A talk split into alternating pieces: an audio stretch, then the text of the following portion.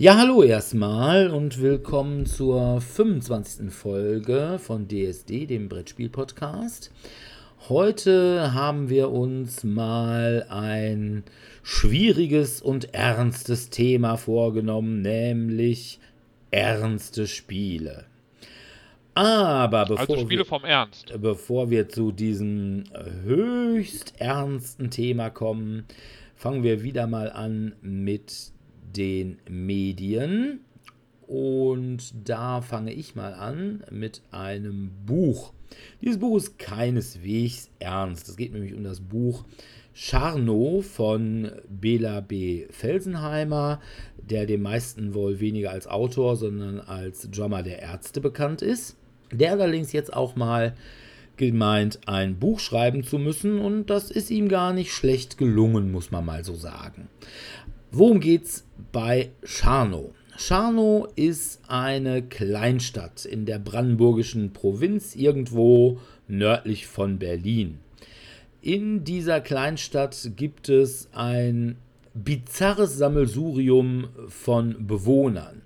Da ist zum Beispiel der Bund skeptischer Bürger, die sich als Gegner des üblen Weltenlenkers, der die Verschwörung gegen die Menschheit leitet, sehen und ja, dabei auch nicht davor zurückschrecken, Morde zu begehen. Wen oder was sie ermorden, will ich jetzt nicht verraten. Dann gibt es weiterhin noch den Pakt der Glücklichen. Dieser Pakt der Glücklichen ist eine WG aus vier Personen, und das Manifest des Paktes der Glücklichen besteht im Wesentlichen darauf, dass man ordentlich viel alte VHS-Kassetten mit Gore, Horror und Pornos gucken sollte und dabei Fanta Korn trinken. Bis zum Verlust der Muttersprache und zur Gesichtslähmung. Dann gibt es die Pornodarstellerin Eve Everware, die äh, in Scharnow allerdings ihr bürgerliches Leben lebt. Dann gibt es einen Trotzki genannten Supermenschen, der Krebs hat. In diesem Ort gibt es auch den Billkauf, das ist ein Supermarkt, der von vier nackten und an dieser Stelle nicht näher beschrieben werden sollenden Personen überfallen wird, weil die haben sie einfach mal gedacht, hm, an unseren Klamotten erkennen die uns hier. Was sollen wir machen? Das heißt, wir setzen uns eine Papiertüte auf den Kopf und ziehen uns ansonsten nackig aus. Dann gibt es auch noch eine kleine Liebesgeschichte zwischen einem syrischen Flüchtling und einem Gothic-Teenie, die in Charno ist, um ihr Omilein zu besuchen. Ja, und ein aggressives Buch, das Leben ändern will. Das Ganze ist sehr bizarr dabei durchaus lustig und erinnert mich an den besten Stellen tatsächlich auch an Matt Ruffs Erstlingswerk Fool on the Hill, was ähnlich bizarr ist. Also wenn man in irgendeiner Weise eine logisch nachvollziehbare Handlung, oder das ist eigentlich falsch, ist eigentlich keine logisch, logisch ist das alles nachvollziehbar es ist eher so eine naheliegende Nachvollziehbarkeit. Ne? So eine Methode hätte ich wohl auch gemacht. Da ist das Buch falsch. Also man muss sich schon mit wirklich bizarren Dingen auseinandersetzen und diese bizarren Dinge auch akzeptieren. Und in dem ganzen Buch, also diese Leute, die Personen, die in dem Buch vorkommen, die handeln auch sehr häufig miteinander, laufen sich über den Weg. Man hat dann ziemlich viel so Schnitt und Gegenschnitt da drin. Und ich muss tatsächlich sagen, auch wenn das Buch, ich sag mal so nach zwei Drittel mal so für 50 Seiten ein bisschen einen Hänger hat, fühlte ich mich eigentlich wirklich gut unterhalten. Also es ist sicherlich ein Buch, was man gut lesen kann, was ich auch wirklich jedem empfehlen kann, zumindest jedem, der Matt Ruff mag. Ob es unbedingt eine Empfehlung für alle Ärzte-Fans sein muss, weiß ich nicht, weil ich selbst kein Ärzte-Fan bin und deswegen nicht weiß, inwieweit dieses Buch das Schaffenswerk dieser Band widerspiegelt oder ich sag mal. Ja, vielleicht nicht von der Band, aber von Bela B. könnte ich mir das durchaus vorstellen, weil der hat ja auch schon vorher so abstruse, teilweise Horrorfilme oder so einen Scheiß mal gemacht. Ja, und er spielt ja auch, äh, spielt ja auch gerne mal irgendwie irgendwelche Nebenrollen. Er hat ja zum Beispiel bei ja. Tippen, Tappen, Tötchen, was ich unlängst, oder beziehungsweise Mitte letzten Jahres irgendwann mal vorgestellt habe, hat er ja auch mitgespielt als Transe. Also, es ist wirklich, mir hat es gefallen. Also ich kann es nur wirklich jedem empfehlen. Und ich sag mal, es ist natürlich ein Buch, was mittlerweile durchs gesamte Feuilleton geistert, was sicherlich nicht der Fall gewesen wäre, wenn es nicht von Bela B wäre. Aber von daher ist es auch als Buch ganz gut. Aber es gibt es nur bisher als Hardcover, oder? Also noch so für äh, als Strandliteratur, als Softcover gibt es das noch nicht so, ne? Ja. Ich glaube, ich habe es aber als Hörbuch gefunden. Als Hörbuch habe ich es auch gesehen. Und zwar als MP3-Hörbuch, das heißt also komplette Lesung. Allerdings ist das gelesen auch von Bela B. und als Leser oder Vorleser vielmehr finde ich ihn nicht so gut. Da finde ich, gibt es in Deutschland bessere. Von daher habe ich es mir als Buch geholt und ja, es gibt es im Moment nur als Hardcover. Aber auf der anderen Seite, weißt du, ob ich 20 Euro für ein Hardcover ausgebe oder bei 400 Seiten 15 Euro für ein Softcover, da tue ich die 5 Euro drauf und habe dann wirklich ein Hardcover, was ja auch irgendwie im Regal nach mehr aussieht. Ja, dafür sind äh, meine Bücher nicht gedacht dass sie im Regal nach irgendwas aussehen. die sollen einfach auf, am Strand oder irgendwo, wo ich gerade bin, quasi fast zerfetzt aber, werden. Aber ich dachte, du als Hipster und Early Adopter und so hast doch bestimmt auch einen E-Book-Reader, oder? Hm, nee, leider nicht. Was? Ich dachte vor allem, du bist derjenige, der hier EDV-technisch äh, schwer unterwegs ist in der Richtung. Nee, aber die Überleitung ist trotzdem akzeptabel, weil ich bin so hipstermäßig unterwegs gewesen. Ich habe gesehen gehabt, dass Fox Searchlight Pictures, also diese Indie-Sparte von Fox, 25 Jahre gefeiert hat und die haben dann bei Instagram so ein Madness-Turnier abgehalten, also wo man halt die verschiedenen Filme, die sie über die Jahre rausgebracht haben, gegeneinander immer antreten lassen konnte und dann stimmen konnte, welche man besser findet. Also zum Beispiel Juno ist dabei, 12 Years a Slave, Black Swan, Birdman hatte ich ja letzten Mal vorgestellt gehabt und so weiter. Und da hat dann das Grand Budapest Hotel gewonnen und ich musste dann zu meiner Indie-Schande gestehen, dass ich diesen großartigen West Anderson-Film noch nicht gesehen hatte. Und deswegen habe ich mir dann mal bei Netflix angeschaut gehabt. Und ja, es ist halt ein Wes Anderson-Film. Alles sehr süß gedreht. Also man hat immer so das Gefühl, man wird teilweise in so ein Puppenhaus schauen, also auch dieses Hotel und so. Und man hat halt immer diese teilweise schnellen Schnitte und es sieht alles ganz cool aus. Aber es ist halt auch Wes Anderson typisch so ein bisschen übermäßig komplex. Deswegen werde ich auch gar nicht groß auf die Story eingehen. Also ganz grob nur, es handelt von einem Pagen in diesem Grand Budapest Hotel. Aber um mal zu zeigen, wie teilweise bescheuert ähm, komplex das gemacht wird, gehe ich einfach nur mal auf den Einstieg an. Der Einstieg des Films ist, dass man eine junge Frau auf einem Friedhof in der Gegenwart sieht, die dort eine kleine Büste von einem fiktiven Schriftsteller sich anschaut und ein Buch von diesem Schriftsteller in der Hand hat, das halt das Grand Budapest Hotel heißt, das Buch. Und dann sehen wir, wie sie sich dann daneben setzt und es anfängt zu lesen.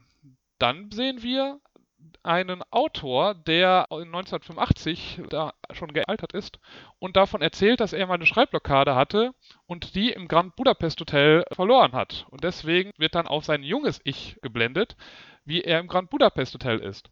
Dort ist eine der ersten Szenen, wie er dann auf einen der Pagen dort trifft, der ihm erzählt, wie er den wichtigsten Pagen, nämlich den M. Gustav, von dem eigentlich der Film dann handelt, getroffen hat und weswegen er jetzt überhaupt hier in diesem Grand Budapest Hotel ist. Und ja. es ist so vier Stufen erstmal, bevor der eigen, die eigentliche Handlung anfängt. Also, ich erinnere mich so, dunkel, das war wirklich sehr komplex, ja. So, warum? Es macht, bringt dem Film eigentlich kaum mehr tief, aber vielleicht hätte so eine kriegt Stufe gereicht. man aber Oscars. Ja. Vier Stück und acht Nominierungen. Also. Ja, das erinnert mich aber in der Tat an eine Freundin, die diesen Podcast vermutlich nicht hört, weil sie einfach faul ist. Und die ist ein Griechin. Das hat jetzt nichts mit faul zu tun. Wir sind ja hier nicht vorurteilsbehaftet. Aber sie jammert, dass sie quasi jedes Wochenende bei irgendeiner Hochzeit oder sonstigen Veranstaltung ist. Woraufhin ich dann gesagt habe, ja, ähm, dann geh doch da einfach nicht hin. Und dann sie, nein, nein, das geht nicht. Das ist irgendwie die Freundin meiner Mutter aus dem Kegelclub von vor zwei Jahren, die sie jetzt so lange nicht gesehen hat und deren Tochter heiratet. Ich sag, kennst du die Leute überhaupt? Nee. Dann denke ich mir, ah, ja, okay. So läuft das. Das ist halt kulturbedingt. Und wenn er nun mal alles verschachtelt, verschachtelt, verschachtelt, verschachtelt, dann ist das so. Also wie gesagt, der Film ist ganz lustig und das Bild ist immer ganz süß und niedlich gemacht und man hat halt äh, Story, die so irgendwas zwischen lustig und melancholisch halt ist, was halt aber auch für Wes Anderson Filme typisch ist. Es spielen auch mehrere bekanntere Namen halt noch mit, also der Hauptdarsteller ist Ralph Finesse. Mir ist er jetzt aus, aus Schindlers Liste noch in Erinnerung, da war ja. er, meine ich, der Nazi General, der, ja, der, der Leiter Lager. Des, des, Lagers, genau. Der Lagerleiter. Genau, ja, ähm, genau, Und dann aber spielen dann halt noch zusätzlich in verschiedenen Nebenrollen William Defoe, Jeff Goldblum, Bill Murray, ähm, Edward Norton, Owen Wilson und so weiter mit. Also schon eine recht illustre Runde, aber man möchte sich halt mit so. Es macht manchmal sich auch, glaube ich, ganz gut im Lebenslauf bei so einem Indie-Oscar-Film mitzumachen. Ja, wobei ich aber auch sage, wenn ich so, ne, Bill Murray, Defoe, so richtig große Filme haben die jetzt auch in den letzten Jahren nicht mehr gemacht. Also bei Bill Murray, ich weiß nicht, das letzte große war und täglich grüßt ein Murmeltier. Ah nee, er hat ja Lost in Translation. Genau, Lost in Translation hat er noch gemacht und. Äh, Was aber, glaube ich, jetzt auch glaub, kein Kassenschlager war. Ja, also ich glaube, er hat da noch so ein paar andere Sachen. Also er war ja bei dem diesem Ghostbusters kurz als Nebenrolle da, als äh, was, lustig mal, ich bin mal dabei und. Äh, was auch glaub, kein war, Kassenschlager war. Ja, Der war aber lustig, also das muss ich zugeben. Ich habe gelacht. Naja, ich. Bei ähm, Jungle Book hat der, glaube ich, Balu gesprochen. Also bei der, dieser Disney-Realverfilmung. Okay. Also das kann natürlich, also ich sag mal so, viele Leute haben ja wirklich auch viel einfach nur Synchronsachen gemacht. Also das kann durchaus sein, dass der, dass der dann einfach viel mehr Sachen macht, wo man einfach nicht sieht. Aber auf der anderen Seite, ja, ich sag mal, ob jetzt eine Synchronrolle, äh, das ganz große Aushängeschild, das macht man als Schauspieler zwar mit und dann sagt man auch, ey, super, wie hier, oder, oder man bringt unglaubliche Schwierigkeiten, wie äh, für den neuen Aladdin-Film wenn dann nämlich der ursprüngliche Sprecher von Genie nicht mehr lebt. Und dann ja. von. Muss so kreativ sein, ja. Wer, wer soll das denn hier? Ähm, Prince of Bel Air, ne? Will Smith soll Will, das Will jetzt Smith. machen. Genau. Und nee, ich glaube, da ist weniger die, die Stimme das Problem, sondern einfach, dass es Will Smith ist. Aber es ist mal schön, dass auch mal ein YouTube-Star mal eine Rolle im großen Hollywood ergattert hat. Ja. Wobei jetzt Will Smith nicht als YouTube-Star äh, ja, Herz hat mal, glaube ich, eine Zeit lang versucht, sich darüber stärker zu vermarkten. Deswegen ist das so ein bisschen. Äh Echt? Weil bei Will Smith würde ich sagen, der ist doch eigentlich noch ganz gut im Geschäft, oder? Der hat ein paar schöne Sachen gemacht. Ist auch ein bisschen ruhiger geworden in letzter Zeit, aber der hat in den letzten zehn Jahren einige Kassenschlager produziert. Also, muss man zugeben. Der gehörte doch sicherlich mal, auch in den letzten zehn Jahren, sicherlich noch zu den bestbezahlten Schauspielern, ja. die man so hatte. Wobei ich jetzt auch nicht wüsste, was so der letzte von Will Smith war. Aber ich glaube, wir schweifen ab. Ja, das ist ja. richtig. Okay. You never know. Ja. Was, was habe ich Tolles gemacht? Ich war äh, wieder im Kino, darum haben wir heute auch ein bisschen später mit der Aufnahme angefangen. Also an dieser Stelle ist, äh, ist meine Schuld, wie so häufig. Und ich war in einem Horrorklassiker. Und hast deswegen Eine... immer noch Pipi in der Buchse. Ja, ein bisschen schon. Also es war schon echt gruselig stellenweise. Der war wirklich hart. Die Neuverfilmung vom Friedhof der Kuscheltiere. Das ist einfach, ja, ein Evergreen. Also Friedhof der Kuscheltiere gehörte zu meiner Jugendzeit schon so zu denen, die man zumindest mal gesehen haben sollte, wenn man irgendwie cool ist. Ja, das trifft's. Und heute ist das, glaube ich, nicht mehr so. Da gibt es andere, die man gesehen haben muss. Als heimlicher Star wird natürlich die Maine Coon Katze vor Ort gehandhabt und äh, hat sich auch so dargestellt. Im Abspann sieht man dann aber, dass es drei Katzen waren. Da dachte ich mir, ha, war doch nicht nur eine. Ne. Und das ist schon echt spooky. Also ich habe wirklich oft äh, Schockmomente gehabt. Der Schnitt war sehr gut, die Umsetzung war sehr gut, hat mich durchweg in Atem gehalten. Worum geht es im Friedhof der Kuscheltiere? Eine Familie, vier Personen, zwei Kinder, zwei Erwachsene ziehen auf ein Häuschen im Grünen. Das ist ja so der Klassiker. Irgendwo neue Leute, neue Umgebung, alle sind erstmal nett. Und sie finden ihm sehr schnell raus, dass sie zu ihrer Hütte auch einen 50 Hektar großen Wald dazu bekommen haben, was in den USA wohl nicht ganz so unüblich ist, wenn man irgendwo was kauft. Ja, kriegst du ein Stück Land dazu, ne? Warum will keiner haben? Naja, hast du jetzt hier viel Spaß damit. Und auf diesem Stück Land befindet sich eine Kultstätte der Indianer. Das erfährt man natürlich erst im Laufe des Films. Und in dieser Kultstätte haust ein Windigo. Windigo ist ja einer von diesen toten Geistern. Und dieser Windigo holt das Leben zurück. Also sprich, man bestattet auf der Windigo-Seite eine tote Katze wie in diesem Film geschehen, daher auch Friedhof der Kuscheltiere. Und nichts ahnend sitzt sie dann am nächsten Tag wieder im Bett und frisst einen Vogel. Das ist nicht so toll, aber das machen Katzen in der Tat häufiger. Das ist so die Eckhandlung. Dann stellt sich so ein bisschen heraus, alles, was man dort begraben hat, kommt zurück, aber es ist nicht mehr so wie früher. Es ist verändert. Und meistens sind Veränderungen in Horrorfilmen nicht positiv. So auch hier, denn das Veränderte hat etwas Negatives mitgebracht, also sprich das Böse. Und so geschieht es, wie es geschehen muss. Eines der beiden Kinder kommt bei einem tragischen Unfall ums Leben und weil die Familie nicht damit klarkommt, kommt der Vater auf die grandiose Idee. So, mein Kind, ne, ich konnte von dir keinen Abschied nehmen ich bringe dich jetzt einfach auf den Friedhof, bestatte dich da und siehe da, das Kind kommt zurück. So, wie er dieses Problem löst und was es da noch für Folgeprobleme gibt, was das alles mit einer berühmt-berüchtigten Skalpellszene zu tun hat und warum plötzlich, das kann ich direkt spoilern, weil das ist auch die erste Einstellung, der große Hof, der Bauernhof des Nachbarn Lichterloh in Flammen steht, das überlasse ich euch, liebe Hörer, könnt ihr euch am besten selbst anschauen. Also ich fand den Film gelungen. Ich habe wirklich mich übelst gegruselt stellenweise. Es ist viel Popcorn gegessen worden und einiges getrunken, nur um irgendwie einen Blitzableiter zu finden. Ja, so ist es. Hast du denn noch einen Vergleich zu dem ursprünglichen Film, weil ich habe zwar den Ursprungsfilm mal gesehen, aber da war ich gefühlt 12 oder 13 Jahre alt. ja, also ich habe den ursprünglichen Film extra nicht vorher nochmal geschaut, damit ich mir den Handlungstwist auch wirklich mich darauf einlassen kann. Ähm, was ich dieses Mal sehr schön fand, es gab eine Art Geisterführer, das kann man ja dazu sagen. Der Hauptdarsteller, also sprich der Familienvater, ist Arzt. Und in der Notaufnahme verstirbt ein Patient und er versucht, diesen noch zu retten. Also kämpft wirklich sehr hart um das Leben des jungen Mannes, der aber so schwer verletzt ist, dass er verstirbt. Und dieser kehrt deswegen als Geist heim und sucht ihn heim, sucht seine ganze Familie heim und spricht ihm ständig irgendwelche Warnungen aus. Du darfst dies nicht tun, du darfst das nicht tun, lass das. Aber wie es halt so ist mit Geistern, man, die sagen einem, was man tun und lassen soll und am Ende macht man es doch anders und dann ärgert man sich, wenn plötzlich der Nachbarhof in Flammen steht. Mhm. Vor allem Geister, die einem permanent sagen, was man zu tun und zu lassen hat, gehen einem natürlich auch schon in der Realität auf den Nerv. Ja, in der Tat. So ist es. Ja, ich, ich bin ja nie der große Stephen King-Fan gewesen.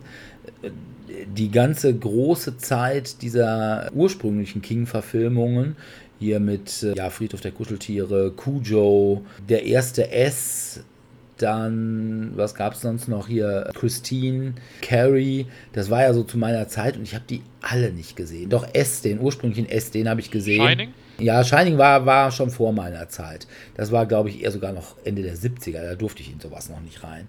Aber äh, mir hat, also auch selbst Shining, den habe ich danach mal irgendwann gesehen. Aber nee, also moderner Horror gibt mir nichts. Muss ich ehrlich sagen. Ich will so ein bisschen Gothic haben. Und ich will auch nicht Horror, ich will Grusel.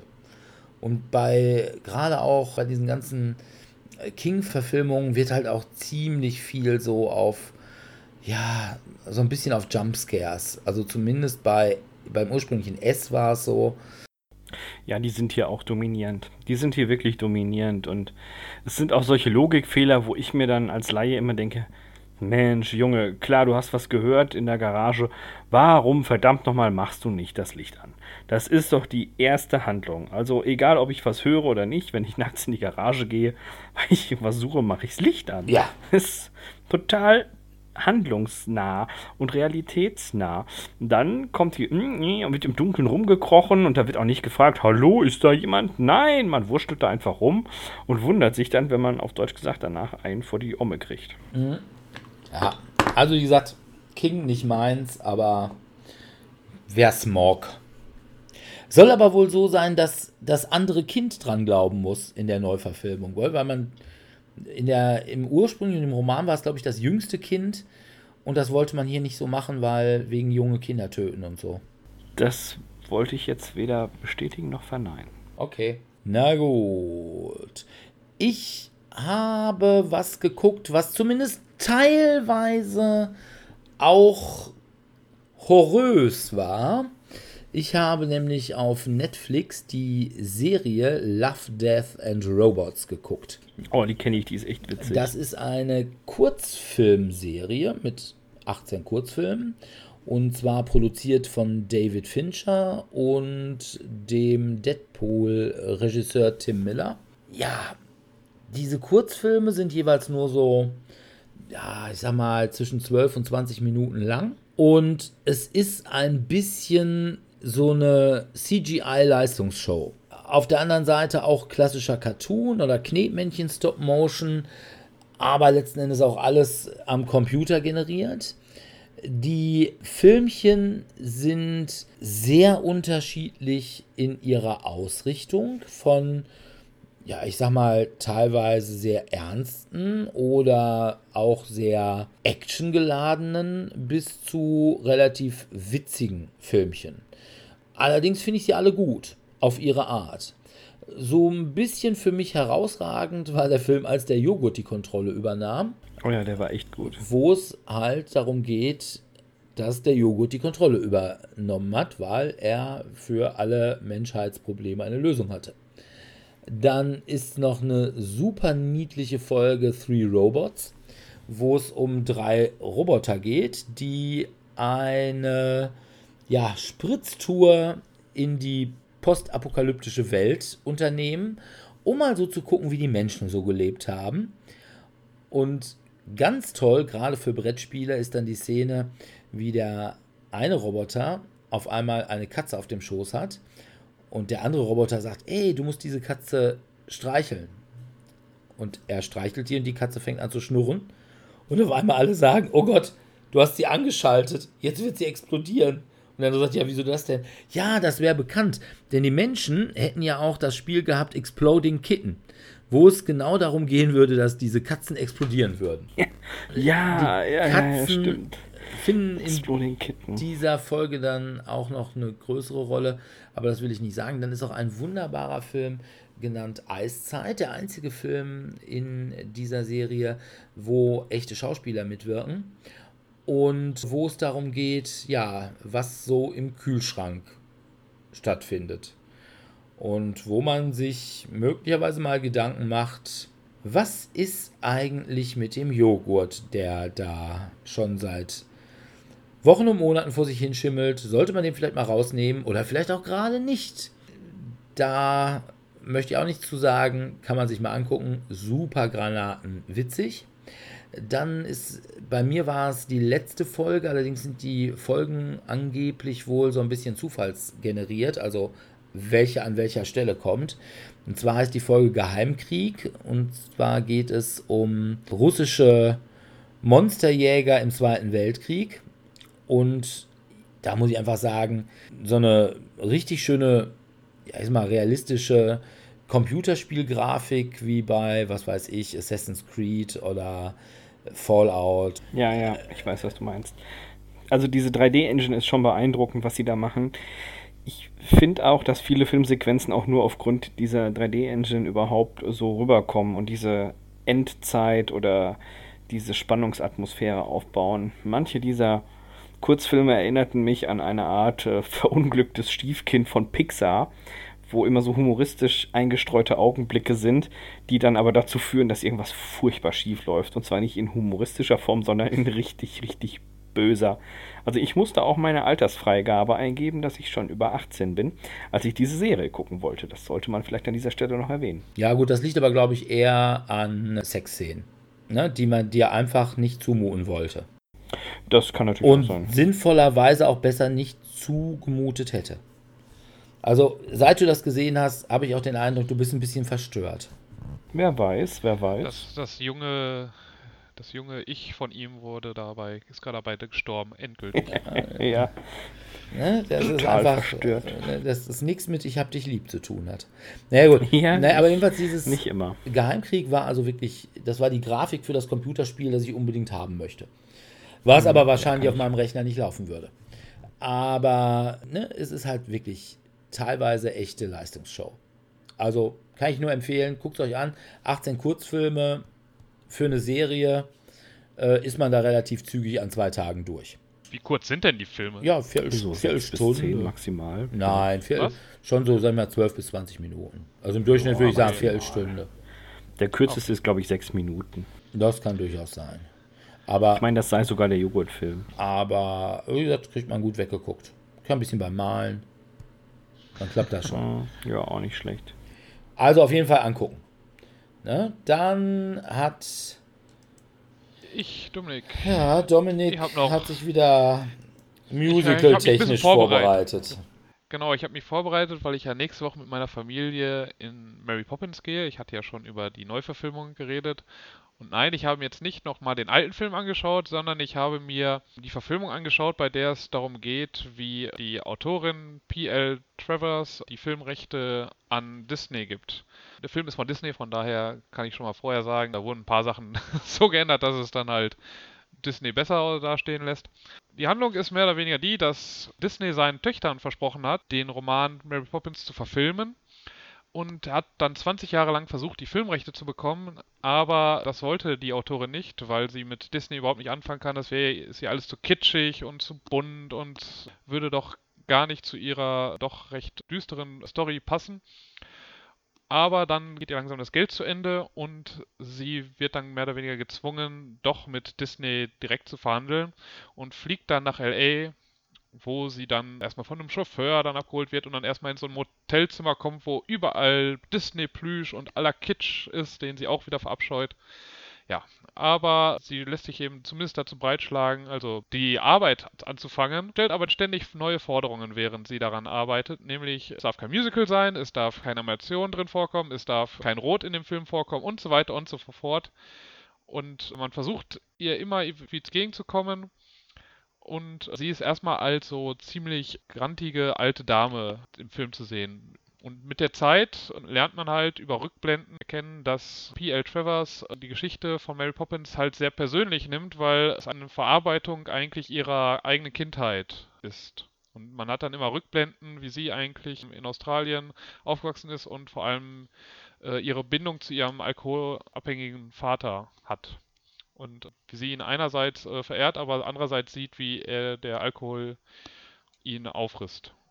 Ja, und wie es dann zu Ende geht, ob dann der Film gedreht wird, Und ob Das Rot in dem Film vorkommt. Film vorkommt, und ob es ein Musical wird und ob, das wollen ob wir da eine Zeichentrickszene drin vorkommt, das wollen wir jetzt mal nicht spoilern. Ja, also der Film ist ganz nett, äh, wird auch, also ich meine, Disney wird halt als netter Vater dann dargestellt von Tom Hanks. Wer mag nicht Tom Hanks?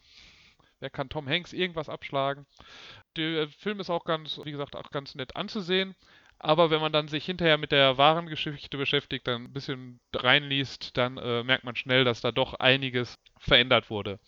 Zum Beispiel auch schon allein die Prämisse des Films, dass sie da hinkommt und den Vertrag noch gar nicht unterschrieben hat, dass sie die Filmrechte abgibt, sondern sie hat die Filmrechte eigentlich zu dem Zeitpunkt schon abgegeben. aber, aber prinzipiell kann man sich mal angucken und sollte vielleicht dann nochmal kurz bei Wikipedia nochmal vielleicht nachlesen, wie es dann wirklich war. Ist der Film auch Aber- von Disney? Ja, der Film ist auch von Disney.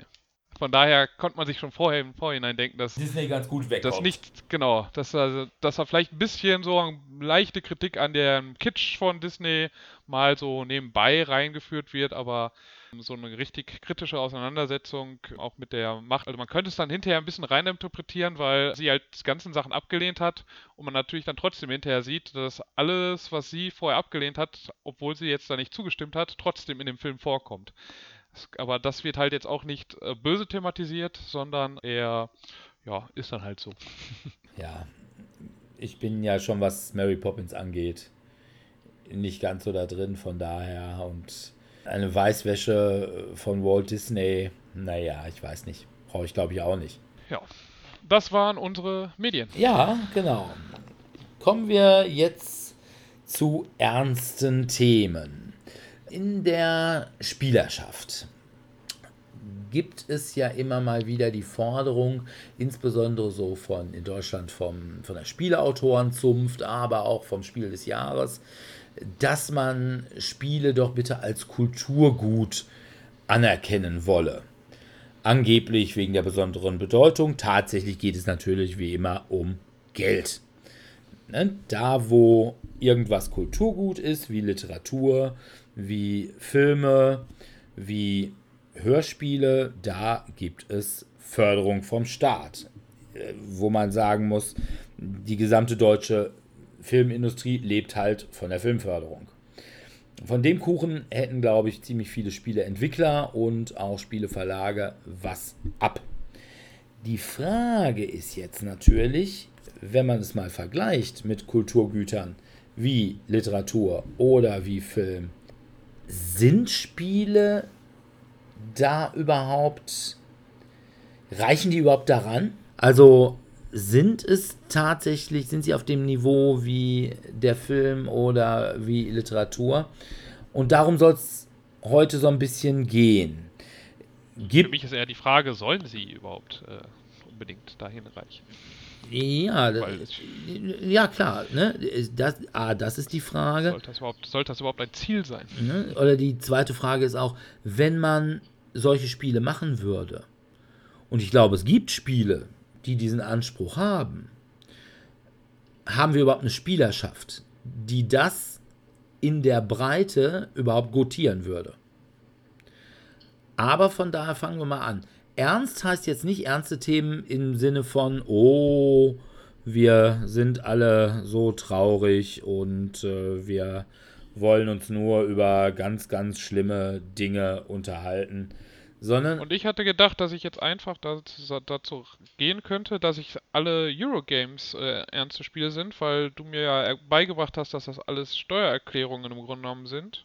Und Steuererklärungen hatte ich für was Ernstes gehalten. Ja, Also. es sind Steuererklärungen. Allerdings würdest du mir vielleicht zustimmen, dass die meisten Steuererklärungen nicht unbedingt zur Literatur gezählt werden müssen.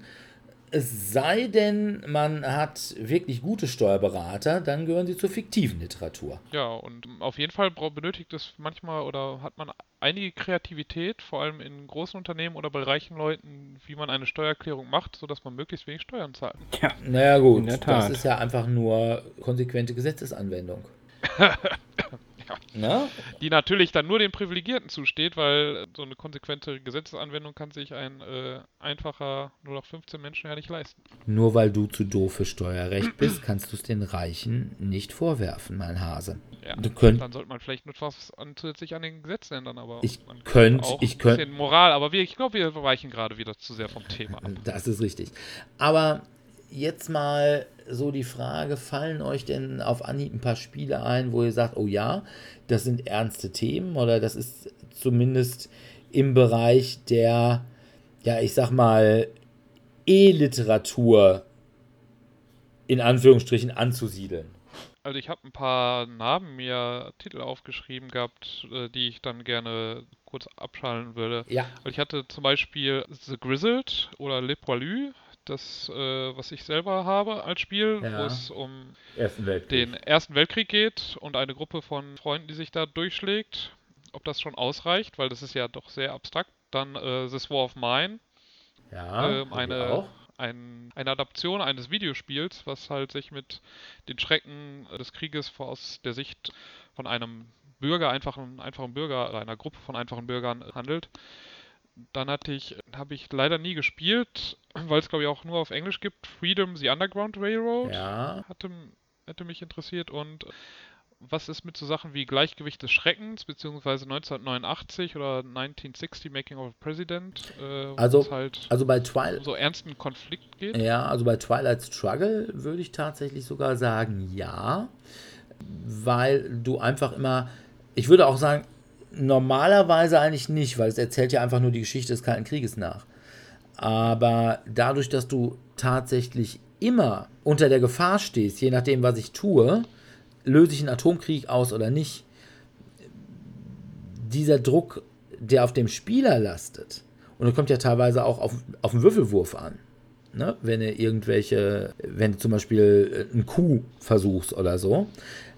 Und dann würde ich tatsächlich sagen, ja, das ist schon ernsthaft, weil du da genau weißt, oder beziehungsweise weil du erlebst, äh, wie Politik möglicherweise auch Risikoabwägung war.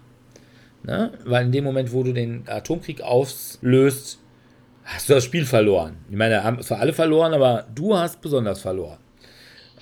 Und von daher würde ich tatsächlich Twilight Struggle hatte ich auch auf meiner Liste. Was ich noch mit auf meiner Liste hatte, war And Then We Held Hands, was so ein bisschen eine Beziehung in der Krise thematisiert. Dann hatte ich noch Holding On, das bewegte Leben des Billy Kerr Ja, das habe ich leider auch noch nicht gespielt.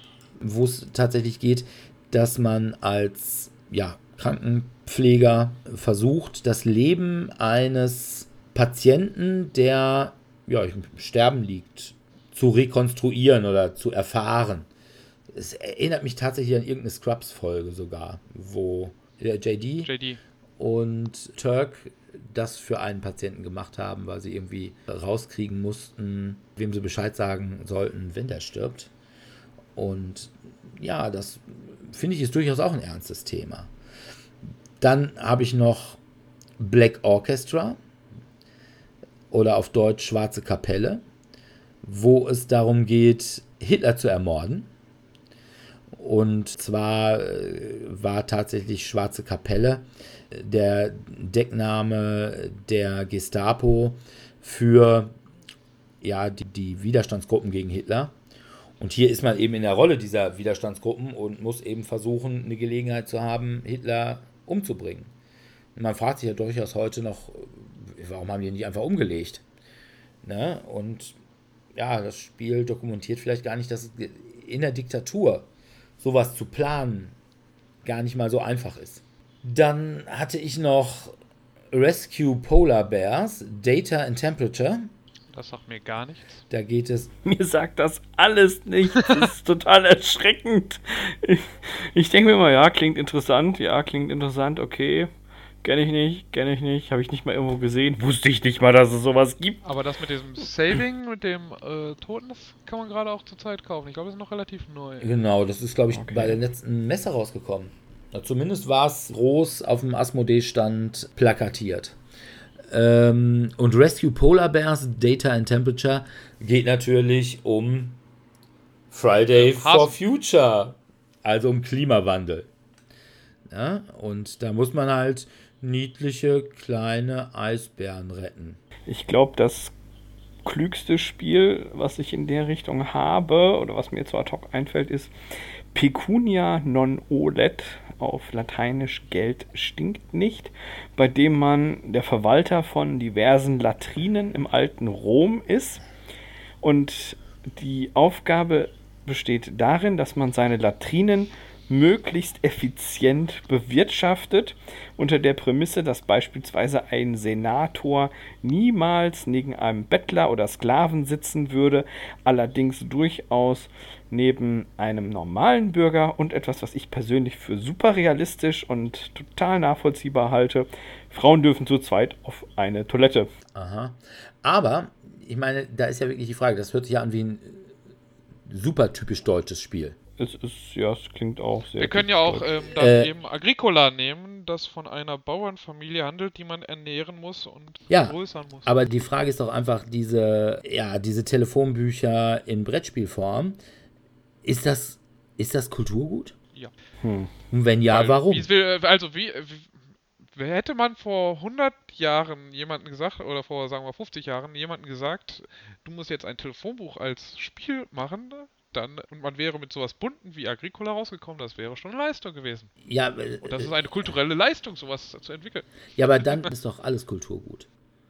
Dann ist doch das Herstellen von Messer, Gabel, Löffeln oder ja, das heißt einer, ich sag mal, weiß ich nicht, von Klopapier ist doch dann Kulturgut.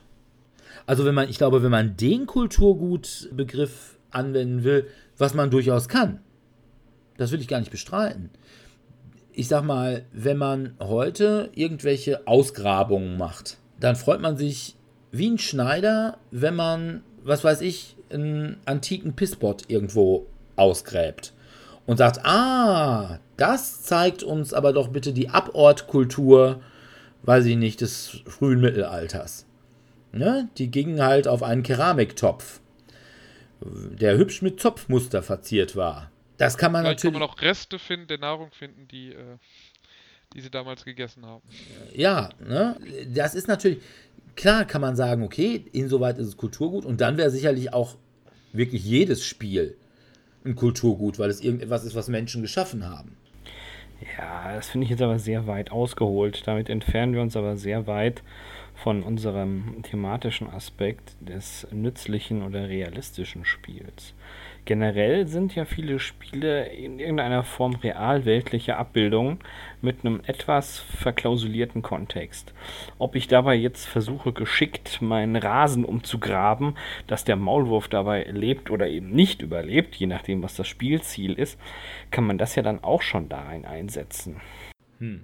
Also ich weiß es nicht. Also dann ist wirklich alles dann ist, weiß ich nicht. Dann wäre Pandemie auf jeden Fall auch, weil es sich mit einem ernsten Thema auch beschäftigt, was einen real, relativ realen Hintergrund hat oder zumindest einen, also real möglichen Hintergrund, sagen wir es mal so. Dass verschiedene Krankheiten ausbrechen und man die Welt retten muss.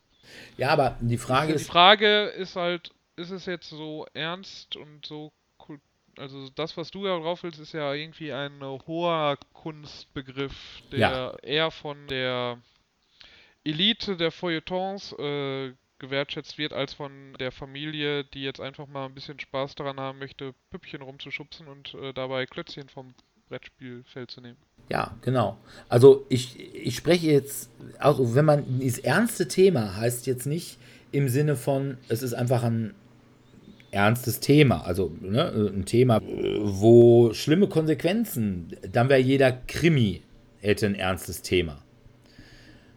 Auf der anderen Seite muss man natürlich sagen, es gibt schon auch, jetzt sagen wir mal, wenn ich nur wieder als Beispiel Film nehme, es gibt schon einen Unterschied zwischen Blockbustern oder Actionfilmen und sogenannten E-Filmen. Ne? Das sind halt die mit Anspruch. Und da würde ich sagen, bei Pandemie habe ich auch drüber nachgedacht.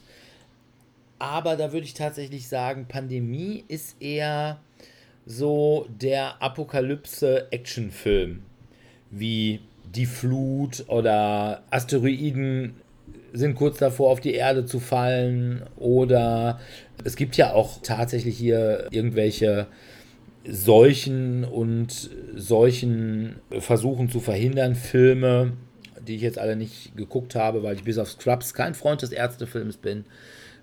Aber ich glaube, es ist nicht 12 Monkeys, geht das nicht auch in diese Richtung? Ähm, ja. Ist halt, also, hm, ist halt sehr verwirrend, immer ständig mit diesen ganzen Vor- und Rücksprüngen, aber es geht ja auch in solchen Verhütungen bzw. Apokalypse abwenden. Ja. Also, und da würde ich tatsächlich sagen, 12 Monkeys ist nun auch kein keine, keine große Kultur. Ne? Also. Ja, aber was wäre dann zum Beispiel hier mit meinem Film, den ich heute vorgestellt habe, Grand Budapest Hotel, was ja als relativ eben so Indie-Film und dann wird, wurde er, glaube ich, auch in den Feuilletons recht positiv behandelt.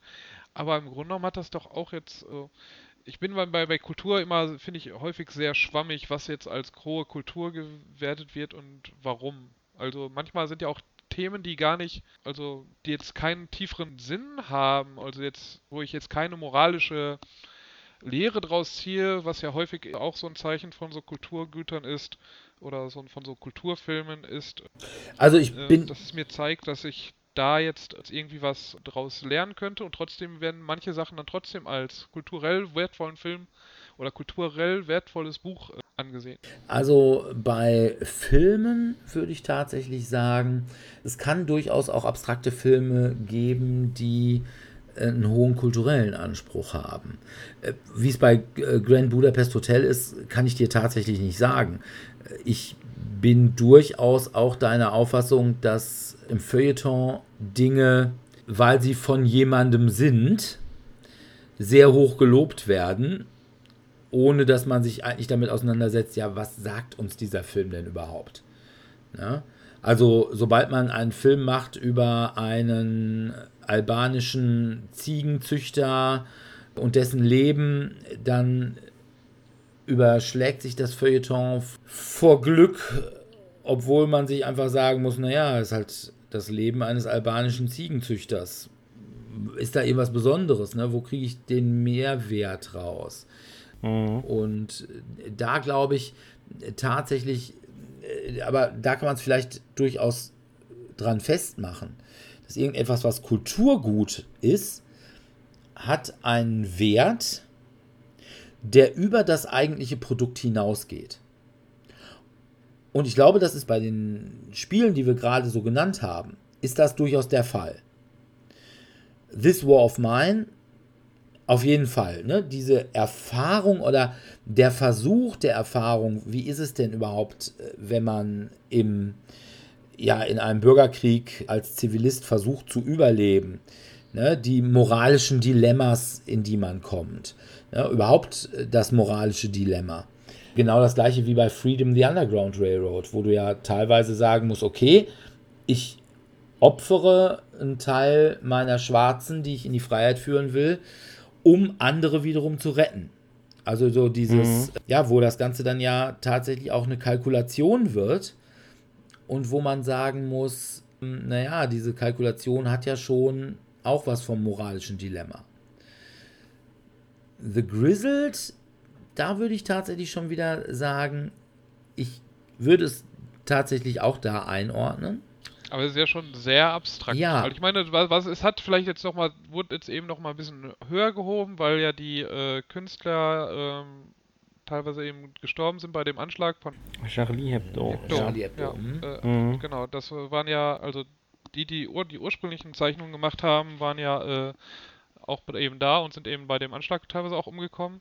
Aber ähm, das hat ja erstmal mit dem Spiel nur indirekt was zu tun und ähm, ja, gut. Das Spiel ist halt eben eine relativ ernste Story und aber ich fühle mich jetzt zum Beispiel, wenn ich das Spiel spiele, fühle ich mich jetzt nicht unbedingt so in diese Lage von denen versetzt, sondern ich überlege einfach nur, ich habe jetzt hier die Karten und welche darf ich jetzt noch ausspielen, bevor die Schlacht jetzt für uns verloren geht. Ja, es ist richtig, aber zum Beispiel hast du ja auch in der Prämisse des Spiels, dass du zum Beispiel, es geht ja nicht darum, zu also ich sag mal, den Krieg, den zu, Krieg gewinnen, zu gewinnen, so, so, sondern einfach nur darum, zu überleben. zu überleben. Genau. Ja. Und da ist es schon so. Und eigentlich kannst du ja nichts machen. Du, eigentlich bist du bei The Grizzled, weshalb ich das Spiel, ich finde es sehr gut, dieses Spiel, aber ich spiele es nicht gerne. Weil ich einfach den. Okay, ist auch eine interessante Aussage. Ja, es gibt ja, es gibt so Spiele, wo ich sagen würde, oh, dieses Spiel ist wichtig, aber es ist kein Spiel, wo ich sage, oh, da mache ich mir mal einen netten Abend mit. Ja, ich meine, das ist ja auch das War of Mine. Also. Ja. Das hat aber bei The War of Mine hat es halt mehrere Gründe. Also einerseits, weil es halt so depressiv ist und für mich halt den zweiten, mich stört halt die Mechanik, dass ich halt, also dass jeder die komplette Gruppe steuert und ich mich dadurch gar nicht so stark in diese Situation hineinversetzen kann oder mich, äh, ich habe dann schwierig, mehr Schwierigkeiten, mich in die Situation hineinzuversetzen. Ich verstehe natürlich, weswegen sie es gemacht haben, aus spieltechnischen Gründen, weil da sollen ja auch Leute sterben und wenn ich jetzt nach 10, 20 Minuten tot bin und das Spiel geht zwei Stunden und ich jetzt nur den einen Charakter gespielt habe, dann äh, wäre das natürlich für das Spiel nicht so prickelnd. Aber äh, man kann es eben als Kulturgut sehen, weil es halt diesen, diesen Konflikt darstellt. Aber da finde ich fast sogar das Videospiel dann passender. Da macht es mir weniger aus, dass ich dann, weil ich dann zumindest die Gruppe spiele. Ja, alleine. Ja. Oder ich spiele das, das War of Mine alleine. Aber ähm, Du kannst ja tatsächlich sogar mit ja, ja. einer Person spielen. Aber ich gebe dir da recht, das finde ich auch suboptimal gelöst, dass man es als Gruppe spielt. Ich fände es sogar wahrscheinlich intensiver, wenn man gesagt hätte, äh, jeder spielt einen Charakter. Und äh, wenn das dann der Charakter ist, der im Moment handelt, der eine Entscheidung treffen muss, dann trifft die auch nur dieser eine Spieler. So, und da ist natürlich dann dieser Überlebensinstinkt möglicherweise sogar noch viel höher wo du dann sagst, naja, was bin ich einfach alles bereit zu tun, um zu überleben? Ne? Ja. Bin ich also kurz für die Zuhörer, die jetzt nicht wissen, was das War of Mine, worum es da geht. Man muss halt in dem Krieg Entscheidungen treffen, wie ich habe jetzt meine eigene Gruppe oder mich selbst, die ich halt ernähren muss und jetzt steht auf einmal vor der Tür ein neuer Charakter, der jetzt auch rein möchte, aber ich habe schon gerade nicht genug zu essen für uns und lasse ich den jetzt rein oder schicke ich den weg, beziehungsweise mache noch Schlimmeres mit ihm, wenn er darauf besteht, reinzukommen. Ja. ja. Und das sind halt so Entscheidungen, die man halt äh, während des Spiels treffen muss. Ja, oder ich treffe irgendwo einen alten Mann, der gerade mal noch irgendwie eine Büchse mit Lebensmitteln hat. Ich habe keine. Ja, nehme ich sie ihm weg, weil er wird diese Büchse nicht verteidigen können. Und dann weiß ich, er hungert, aber ich nicht. Ne? Und was will man dann wirklich, wie, wie gut will man sein? Also wir sehen uns ja immer selber als extrem gut, aber wie gut ist man denn dann wirklich? Ne? Ne? Und bei The Grizzled ist es sicherlich abstrakter, wobei ich da auch sagen würde, auch abstrakte Kunst kann Kunst sein. Und da kämen wir dann möglicherweise wieder auch auf dein Grand Budapest Hotel. Also gerade in diesen Indie-Filmen, steckt natürlich viel Abstraktion drin. Ich bin durchaus der Auffassung, dass da auch viel überschätzt wird. Aber zumindest der Anspruch, dass ich über Abstraktion zu anderen Erkenntnissen komme. Ich glaube, den haben sie zumindest. Ob sie ihn wirklich gut erfüllen, sei dahingestellt werden, aber der Anspruch ist da. Und da weiß ich nicht, ob das bei Brettspielen so ist. Also es gibt ja auch abstrakte Spiele. Ne? Sind abstrakte Spiele abstrakte Kunstwerke? Ich meine, viele würden ja sagen, dass Schach ein hohes Kulturgut ist. Ist halt jetzt, sind andere, sind andere ähm, abstrakte Spiele dann auch hohe Kulturgüter? Wobei ich sagen Oder würde, bei Schach ist es deswegen Kulturgut, weil es so alt ist. Das ist ja. wie, der, wie der Pisspot aus dem Mittelalter. Also, äh, ja, ohne jetzt ja. in irgendeiner Weise den Schachaffessionados äh, an dieser Stelle zu nahe treten zu wollen. Ich spiele auch hin und wieder mal ganz gerne Schach, aber nicht wirklich, also so halt so Hobbyspieler technisch und ohne in irgendeiner Weise eine Chance äh, zu haben gegen irgendeinen, der das auch nur ansatzweise ernsthaft betreibt. Aber da glaube ich, auch wenn es ein abstraktes Spiel ist, es ist ja kein Spiel mit, also wenn ich zum Beispiel abstrakte Kunst sehe, dann ist es ein Spiel mit Form, mit Farbe. Abstrakte Filme sind auch ein Spiel mit formalen Sachen, mit Einstellungen. Also nicht mit persönlichen Einstellungen, sondern mit Filmeinstellungen, wo eben auch Formen abgebildet werden oder wo es auf Farbe ankommt. Ich glaube, sowas gibt es schon, auch im Film. Wie gesagt, es gibt abstrakte Kunst, wo man sagen kann, die ist gut und es gibt abstrakte Kunst, wo man sagen muss, naja. Das ist ein bisschen zu abstrakt für meinen nee, Geschmack. Nee, aber man kann auch einfach, man ja. kann auch einfach mal sagen, es gibt auch abstrakte Kunst, die objektiv schlecht ist. Also ich finde, man kann ja. auch schon tatsächlich sagen, auch bei Kunst, äh, in der Kunstkritik, kann man sagen, das ist objektiv schlecht. Ja, ich zitiere da gerne einen äh, guten relativ bekannten Künstler, und zwar Banksy, der in dem Film Exit Through the Gift Shop darüber sprach, dass er anfangs alles und jeden dazu motiviert hat, selbst Kunst zu produzieren. Und nach dem einen oder anderen Ergebnis, dass er dann nicht direkt mitverantwortlich war, aber zumindest mit dazu beigetragen hat, dass sich derjenige doch aktiv seiner künstlerischen Seite widmet, hat er entschieden, er macht das besser nicht mehr. Okay. Aber zum Beispiel eine andere Frage ist, wie sieht es mit Satire aus? Man würde ja sagen, Satire zählt durchaus zum ernsten Fach, auch wenn es heiter im Ergebnis ist. Ja, also ein gutes Beispiel, was mir da gerade einfällt, ist das, äh, das alte Computerspiel, ich weiß nicht, ob ihr das noch kennt, Mad TV, wo du einen Radio- oder Fernsehsender managst und dann die ganze Zeit überlegen musst, schaltest du Werbung, schaltest du keine Werbung, wie schaffst du es im höheren Ziel, deine Kollegin zu beeindrucken, dass sie doch mal mit dir auf ein Date geht und dich nicht für irgendeinen aus einer anderen Abteilung sitzen lässt, das ist schon ein ernstes Thema, denn es beleuchtet durchaus die Machenschaften in einem Fernsehsender, wo dann halt auch der Kunde mehr oder minder immer eingeblendet wird und du siehst dann, ja, Onkel Tom sitzt seit vier Stunden vor dem Testbild. Das ist einerseits total kurios komisch, weil satirisch dargestellt. Keiner würde sich freiwillig sechs Stunden vors Testbild setzen, es sei denn, er kann nicht weg. Und andererseits. Oder er ist eingeschlafen. oder er ist eingeschlafen. Und andererseits hält man es doch bis zu einem gewissen Punkt für möglich, dass es diesen einen Onkel Tom gibt, der eben irgendwo sechs Stunden da sitzt und auf das Testbild starrt. Ja.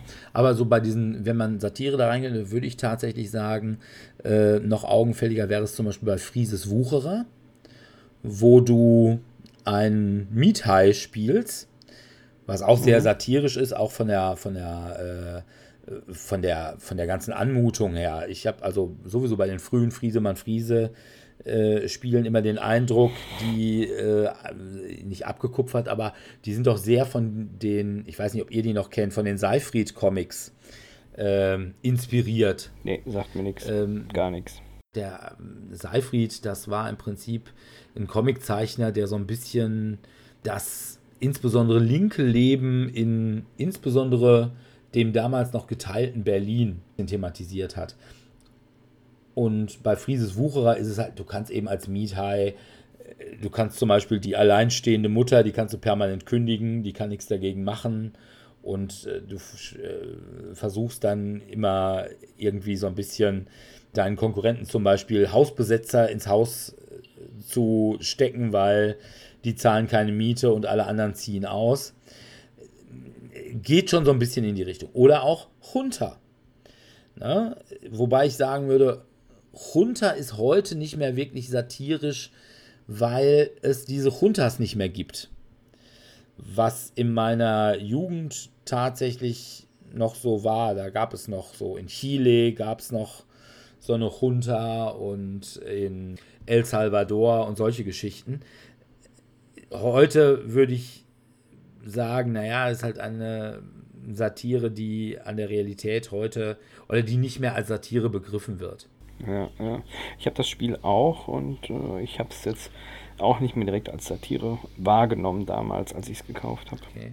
Ja, aber was ist mit, es gibt ja auch dann von Queen Games, glaube ich, gibt es Greed, wo man halt ähm, gieriger Geschäftsmann sein soll, was dann aber auch teilweise eben sehr weit geht. Also ich glaube auch mit so ein bisschen mafiösen Aspekten drin. Das ist jetzt schon ein paar Jährchen her, dass ich das gespielt habe, deswegen.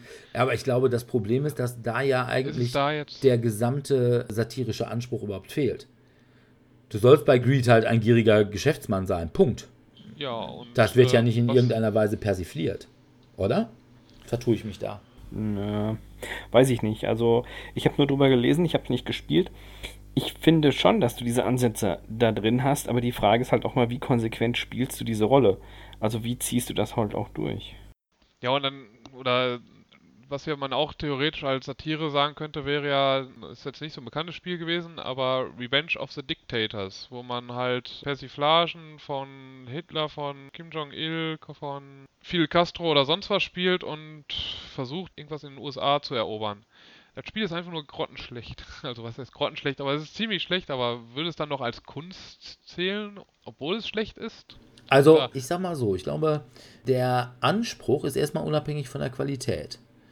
Also auch bei Junta gibt es sicherlich durchaus unterschiedliche Auffassungen, wie gut oder wie schlecht das Spiel ist. Ich halte es für ein ziemlich okayes Spiel. Ich habe es lange Zeit sehr, sehr gern gespielt. Heute würde ich sagen, muss ich es nicht mehr so häufig spielen, aber ja gut, damals hatten wir halt nichts anderes. Wir waren jung und brauchten das aber Geld. Ja, ja, die Leier. Da fällt mir auch noch ein anderes Spiel ein, wo ich mich immer frage, ist das Satire? Wenn auch so ein wenig eine ja, rückbezügliche Satire, und zwar 504 von Friedemann Friese. Ja. Ähm, wo man ja einfach nur diese Mechaniken so zusammenblättert. Ist das, ist das eine Satire auf die deutsche Art, Spiele zu machen? Oder ist es einfach Kunst, dass man mit einem Buch 504 Spiele. Ja, und da dann, ne, das kann. kann natürlich auch sein. Es ist abstrakte Kunst. Äh, dass man, also ich meine, bei, bei Friese habe ich teilweise sowieso den Eindruck, dass er in den letzten Jahren eigentlich versucht, abstrakter Künstler zu sein. Und gar nicht mal, also im Anfang war er tatsächlich eher, oder auch zum Beispiel äh, Fiese Freunde, fette Feten, hat ja durchaus auch so ein bisschen dieses Seifried-eske satirische im Hinblick auf, ja, ich sag mal so eine studentische Szene. Ne? Wenn man da eben sagt, also äh, wie viel raucht man, wie viel säuft man und wie viel hurt man rum und das ist durchaus alles spielrelevant. Mm, ne? Das kann durchaus so ein bisschen satirisch gesehen werden. Aber wie gesagt, bei 504 bin ich mir nicht sicher. Ich weiß nicht, ob er sagen würde, ja, passt mal auf, ich habe euch alle verarscht. Das war einfach mal, ich wollte einfach nur mal zeigen, wie in Deutschland Spiele gemacht werden. Nämlich genau so. Oder dass man mit einem Regelbuch 504 Spiele. Das kann natürlich auch sein. Dass er einfach so stolz, stolz drauf ist, dass er 504 Spiele mit einem Regelbuch Ja, ne, dass er einfach sagt, okay, das ist jetzt für mich irgendwie ein, ein abstraktes Gebilde. Aber da würde ich sagen, dem widerspricht es, dass diese Kombinationen ja durchaus auch immer so eine Art, in Anführungsstriche, Thema haben. Ja, aber die wandeln sich sehr stark. Also ich habe das auch schon gespielt. Ein Spielfreund von mir hat das, ist ein großer Friese-Fan. Und da haben wir das schon häufiger mal gespielt. Und je nachdem, in der Tat, welche Kombination man so aufwirft, hat man halt auch ganz andere Spielmechanismen. Ob man kooperativ ist oder nicht, ob man eben nach Siegpunkten spielt oder nach Ressourcen oder ob man einfach nur Last Man Standing versucht bis zum Ende zu überleben. Ich erkenne da schon Unterschiede. Mhm. Was ich auch eingangs angesprochen habe, hat man denn, zumindest in Deutschland, weil diese Diskussionsspiele als Kulturgut ist eine genuin Deutsche. Weil, was einfach daran liegt, dass nur in Deutschland Kulturgut vom Staat finanziell gefördert wird.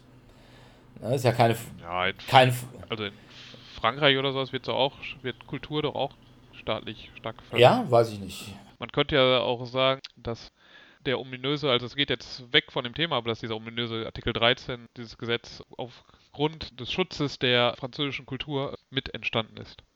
Aber ja gut, wir wollten ist, äh, Schutz, Schutz von Kultur ist ja eine ganz andere Frage. Aber ne, ich weiß nicht, ob die tatsächlich, ob die eine französische Filmförderung haben. Weiß ich nicht. Kann ich nicht sagen. Weil die bewerben, hm, ich glaube wir bisher, also zumindest nicht in dem Maße. Also man muss sagen, in Deutschland lebt der deutsche Film lebt und stirbt mit der Filmförderung. Selbst Kassenschlager wie kein Ohrhasen, fünf Ohrkaninchen und drei Arm Marienkäfer sind nicht überlebensfähig ohne Filmförderung. Der Cartoonist Ralf Rute beispielsweise schafft es aber ohne. Darum produziert er ja auch immer kleinere. Und erst wenn die sich refinanziert haben, macht er wieder einen neuen. Ja, aber der, der, der macht ja keine Filme, der macht ja Clips. Ja gut, der würde auch gerne mal einen Film machen, hat er mal gesagt. Er hat tatsächlich auch einen Film gemacht. Ja, Karnickel, aber den kennt kaum einer. Ja? Aber den kennt kaum einer. Sagen, das war ja auch, glaube ich, eher so ein. Wir, wir waren auf einer Party, irgendwann waren wir alle besoffen und haben dann gesagt, oh, lass uns mal einen Film machen. Und, irgend, und irgendeiner hat gesagt, ey, Papa hat eine Super 8 Kamera. Und dann ging das los. Ne? Aber wie gesagt, ich bin nicht sicher, ob. Also, wir haben ja schon ein paar Spiele gesagt, wo wir gesagt haben, das könnte in Richtung Kulturgut gehen. Da war allerdings nicht wirklich viel Deutsches dabei. Ja gut, also wir Deutschen haben dafür dann solche Kulturgut-Sachen produziert wie Mülltrennung für Anfänger und Fortgeschrittene. Also ich erinnere mich noch dran, dass ich in den 90ern ein Spiel geschenkt bekommen habe, das ich bei irgendeiner öffentlichkeitswirksamen Veranstaltung erlost habe. Ich bin mir nicht sicher, aber ich glaube, jedes Kind, das da mitgemacht hat, hat so eins erlost. Und da ging es dann letztendlich darum, dass wir lernen, mit dem dualen System umzugehen, wo du dann halt immer quasi deine Tonne richtig trennen musstest. Und du hast Siegpunkte dafür bekommen, je nachdem, wie geschickt du deinen Müll getrennt hast. So kann man das natürlich auch machen. Ja, aber das ist ja einfach, das ist ja auch wieder kein, ja, ist das, ah, ich will nicht ausschließen, das ist, es ist sicherlich auf dem Niveau von Rescue Polar Bears. ja, ja. Nur ja, unniedliche ja. Eisbären. Ja, in der Tat, sind halt nur dann Die andere im Geschöpfe. Übrigen, wie ich heute wieder sicher sagen kann, keineswegs niedlich sind. Eisbären sind, ich habe heute, ich war heute Nachmittag im Zoo, Eisbären sind nicht niedlich. Zumal sie gelb sind. Und gelbe Eisbären sehen kacke aus, aber sie haben keine Puschelohren und deswegen sind sie nicht niedlich. Ich kenne schon hier klare Richtlinien, keine Puschelohren, du bist nicht Ja, niedlich. Punkt. so ist das. Ja, also von daher, Rescue Polar Bears, warum? Ja? Braucht doch keiner. Die Robben und ich, wir sagen, sollen die doch aussterben. Und ich bin einfach eher so der Robbentyp. Ja, Sowohl merk aus schon. als auch inwendig. Ja, wie sieht's aus? Deutschland nicht so das Land, wo Spiele als Kulturgut überhaupt produziert werden? Es hat aber auch etwas damit zu tun, wie Spiele in der Gesellschaft hier wahrgenommen werden. Spiele dienen ja primär dem Zweck der Unterhaltung und dem Freizeit ja. Steht ja im Grunde genommen auch schon im Begriff Spiel. Ja, ja. Also Eine- das ist ja so der Tonus da. Ja, genau, steht schon mit drin. Und da muss ich dann auch sagen, ja, so läuft das. Und wenn man dann da noch versucht, irgendwie kulturellen Aspekt mit reinzubringen, finde ich das schwierig. Also es gibt ja dann auch solche Spiele in, in Kriegsparteien, wo dann jeweils immer die Redelsführer auf klassische Spielkarten gedruckt wurden, damit sich die Soldaten, wenn sie eben ins Gefecht gingen, merken konnten, ja, wenn wir einen erwischen, der so und so aussieht, der ist, keine Ahnung, der Herzbube, der hat äh, irgendwie ein bisschen mehr Dreck am Stecken als die anderen, den müssen wir nach Möglichkeit um. die Amerikaner jetzt hier beim, beim Krieg gegen den Terror? Das machen auch andere, also das ist nicht ungewöhnlich. Es gibt auch schon im Ersten Weltkrieg solche Spielelemente. Die Frage ist halt immer, zählt das als Kulturgut oder ist das wieder nur eine Instrumentalisierung, dass man das dann als Lernmittel Ja, aber das ist ja einfach nur, eher das daraus ist sehe. ja einfach nur, also ich sag mal so, wenn es aus dem Ersten Weltkrieg ist, ist es aufgrund des Alters Kulturgut geworden. ja, genau. Aber ähm, äh, ich glaube, weil es war einfach nur ein Skatspiel. Es gibt ja kein besonderes Spiel, was man damit machte. Dass man sagt irgendwie, Nee. weiß ich nicht, kill den Kaiser oder ne, da hätte sicherlich auch, oder gar als Antikriegsspiel, das hätte man sicherlich nicht in die Schützengräben geliefert, weil da Nee, war nee, die. Motivation eine andere. Aber ich fürchte, also ne, ich habe das, für mich nun bin ich sicherlich auch jemand, der da nicht ganz unvoreingenommen ist, was die deutsche Spieleindustrie angeht, dass man sagen kann, Spiele als Kulturgut, ja, gibt es, aber halt kaum in Deutschland. Mhm. Ja, also, aber es kommt auch wie, wie gesagt auf den Begriff, die Begriffsbezeichnung, was ist jetzt ein Kulturgut, weil Klar, wenn Löffel Wie gesagt, ein im Grunde genommen ist ist, ist auch ein Agricola ein Kulturgut, keine Frage. Die Ja, Frage weil, ist, werden äh, die, Löffelproduzenten... die, die Spieleforschung ist ja ein, gehört ja auch zu den kulturellen Forschungen. Also, ähm, das heißt, im Grunde genommen wäre dann ja jedes Lernen, äh, also gehört ja zur Persönlichkeitsbildung. Was Ja. ist halt ein Teil der Kultur ja, was die Kultur ja ausmacht. Und eben auch diese ganzen Kinderspiele sollen ja eben, haben ja eine gewisse kulturelle Bedeutung, weil sie verschiedene Aspekte des logischen Denkens oder des Zusammenarbeitens, wenn man eine kooperative Spiele nimmt, Also bei, äh, beibringen bei sollen. pädagogischen Spielen würde ich dir sogar tatsächlich noch zustimmen. Ja, also, dass auch, ich sag mal, Pädagogik im Hinblick auf Kinder, dass das durchaus Kulturgut ist und förderungswürdig ist. Weil ganz einfach die Bildung, die kindliche Bildung gefördert wird. Aber das wird nicht aus dem Kulturguttopf gemacht. Da gibt es extra Töpfe für. Und ich bin nicht ganz sicher, ob nicht möglicherweise so zum Beispiel Haber durchaus auch äh, Förderung bekommt. Also es gibt ja zum Beispiel auch Spiele, die wirklich staatlich gefördert werden. Einmal dieses Mülltrennungsspiel, was äh, Sebastian da gerade schon äh, aufs Trapez gebracht hat. Aber. Das ist bestimmt auch so ein Projekt, wo es halt einfach heißt, das muss der nächsten Generation möglichst adressatengerecht beigebracht werden und dann, ja, ist das ja, halt so. Oder äh, ich hatte zum Beispiel äh, ein Spiel, was ich von dem Till Meyer von Spieltrieb gekriegt hatte, was ich aber auch noch nicht gespielt habe, weil äh, es hat schon einfach auch so ein bisschen belehrenden Charakter. Dieses Spiel Colony das ist tatsächlich rein finanziert worden von der EU, die da in irgendeiner Weise den europäischen Kolonialismus mit aufarbeiten wollte. Und äh, da hat Till dann auch gesagt, ja, das war ganz angenehm. So viel Geld haben wir doch nie mit dem Spiel verdient. Ne? Als die Kohle, die wir da ja, von der Europäischen Union gekriegt haben. Sowas gibt es und die werden sicherlich auch gefördert aber nicht im Rahmen der Kulturförderung. Hm. Ja? Also von daher, ja. also ich sag mal, ein kindliches Malen anzuregen, ist sicherlich eine ehrenwerte Tätigkeit im Sinne der Pädagogik, aber das, was da rauskommt oder das an sich ist nicht Kultur. Also keine Hochkultur. Und über die sprechen wir ja nur gerade hier. Und da würde ich tatsächlich sagen, es ist in Deutschland einfach schwach. Weil diese typisch deutschen Spiele, wo ich ja immer sage, die kann ein dressierter Affe mit einem Taschenrechner designen. Die mögen, ja, ich sag mal, einen intellektuellen Anreiz bieten, wie zum Beispiel ein Sudoku-Spiel oder so. Aber Kultur oder Hochkultur, finde ich, sieht anders aus als ein Sudoku-Rätsel. Das ist aber auch, glaube ich, wieder so eine ja Ansichtssache. Also ähnlich wie bei Kunst ist es auch bei Sudoku so, entweder man hat daran Spaß oder man hat daran keinen ja, Spaß. Ja, aber bei Kunst und Kultur geht es eben nicht darum. Spaß ist dabei kein Kriterium. Nee, aber eine Form der Freude oder der Erfüllung. Ja, aber auch, also für, für Hochkultur ist Freude, Erfüllung und Spaß kein Kriterium.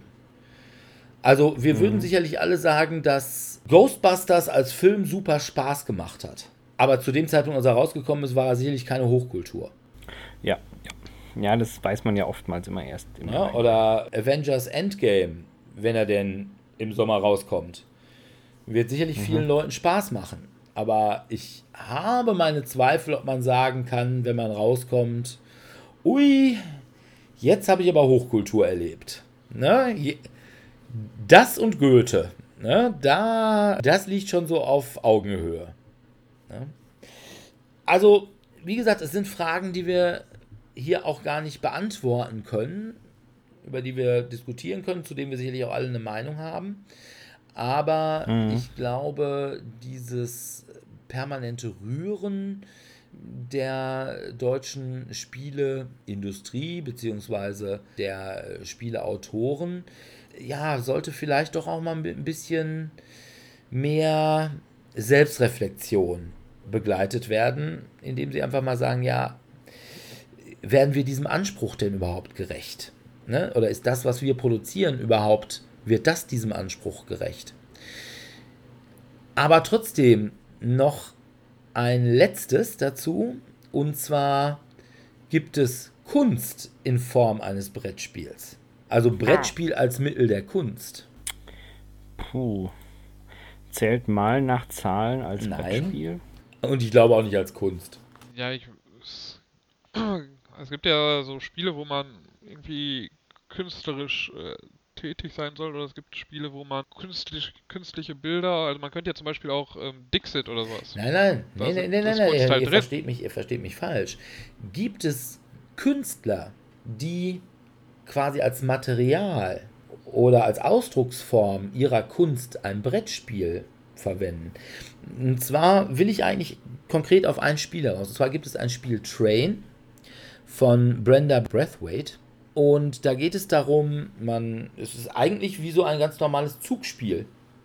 Man hat halt so Waggons und in diese Waggons muss man dann irgendwie Meeples reinschaffen. Möglichst viele. Weil Ziel ist, man muss viele Personen transportieren. Und dann je nachdem, wie viel man bewegt sich der Zug weiter. Und wenn man am Ende angekommen ist und quasi gewonnen hat, wenn man noch die meisten Miepel hat, dann wird der Endbahnhof umgedreht. So eine Karte und da steht dann eben Auschwitz oder Treblinka. Mhm. Ja? Man sagen muss, das Spiel ist wahrscheinlich grottenschlecht. Aber die Frage ist, ne, es scheint jedenfalls von der Brenda Breathwaite als Kunstwerk gemeint zu sein. Die Frage ist auch, ist es ein gutes Kunstwerk oder ist es nicht vielleicht einfach so ein bisschen sehr äh, ja, offensichtlich auf die Tränendrüse gedrückt äh, zum Schluss, zumal man, ich sag mal, das eigentlich Problematische an diesem Thema ist ja, dass man die Züge vollpfercht, obwohl man genau weiß, wo sie enden. Ne? War ja nicht so, dass äh, die Nazis damals gesagt haben, ne, als sie die ganzen Juden in Züge gepackt haben und dann auf einmal das Tor aufgemacht. Ich sage, oh, guck mal, jetzt sind wir im KZ, das haben wir gar nicht gewusst.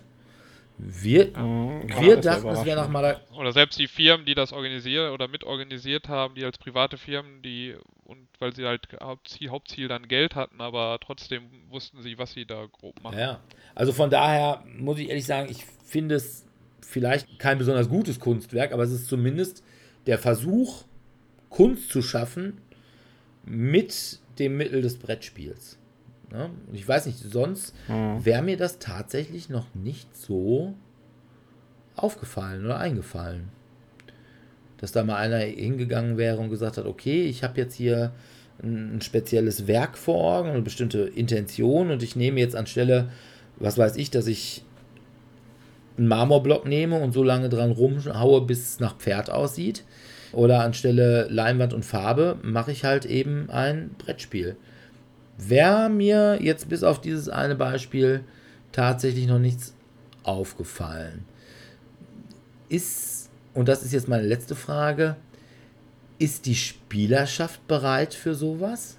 Ja, wie gesagt, mein Ziel, wenn ich ein Spiel spiele, ist ja das, was eigentlich so ein Spiel ausmacht oder ausmachen sollte, eben Spaß zu haben, ein bisschen zu entkommen, dass da künstlerische Aspekte drin sein können, ob es jetzt der künstlerische Aspekt der Kultur oder Kulturkritik ist oder die künstlerischen Aspekte, die einfach quasi sich daraus ergeben, dass man halt künstlerische Bilder oder künstlerische Figuren hat, ist dann für mich halt eine Zweitbedeutung. Für mich muss ein Spiel halt erst in erster Linie spa mir Spaß machen. Okay.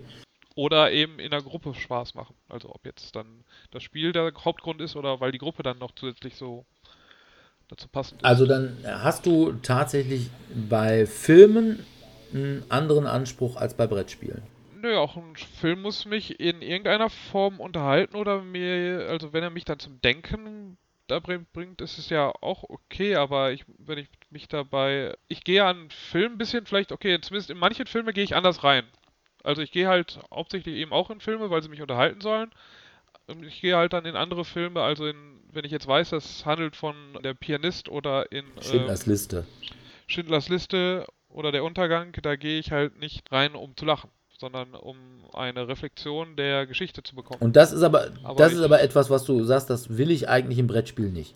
Weil ich eigentlich spielen möchte wahrscheinlich eher nicht, wenn es mir nicht äh, gleichzeitig Spaß macht und da würde ich dann zumindest eben solche Themen würden mir da schwieriger fallen. Also, wenn es ein reines Lernspiel ist, dann ist es für mich auch okay, aber dann ist es eben nicht das, was ich jetzt als Freizeit. Also das wäre dann etwas, was ich vielleicht mal in der Schule akzeptieren würde, aber nichts, was ich für meine Freizeit mir gedenken würde anzulegen. Ja, das ist halt immer die persönliche Zielsetzung, die man mit dem Spiel verbindet. Zum Beispiel die ganzen Fantasy-Spiele, sei es jetzt ein Rollenspiel oder einfach ein Brettspiel mit einem Fantasy-Genre, sind meiner Meinung nach auch, nach auch ja auch eher darauf ausgelegt, dass man kurz abtauchen kann, dass man eine andere Rolle Eskapismus, einnehmen kann. klar. Das, ja, ganz klassisch. Ähm, nein, aber die Frage ist ganz einfach, ich meine, This War of Mine ist sicherlich kein Eskapismus oder zumindest äh, Eskapismus in eine Rolle, die man eigentlich vielleicht nicht haben wollte, nämlich nicht die des strahlenden Helden. Aber also ich wäre durchaus bereit, weil wie gesagt, This War of Mine ist schon auch ein Spiel, wo ich sagen würde, boah, das ist schon ganz toll. Ich hab's, äh, ich krieg's nur ganz, ganz selten aufs Trapez. Also ich habe es, glaube ich, zweimal mit anderen gespielt. Einmal war es sogar, glaube ich, mit dir, Dominik, und ja, Tellurien, genau. Dirk. Äh, und einmal habe ich es mit äh, Damian gespielt.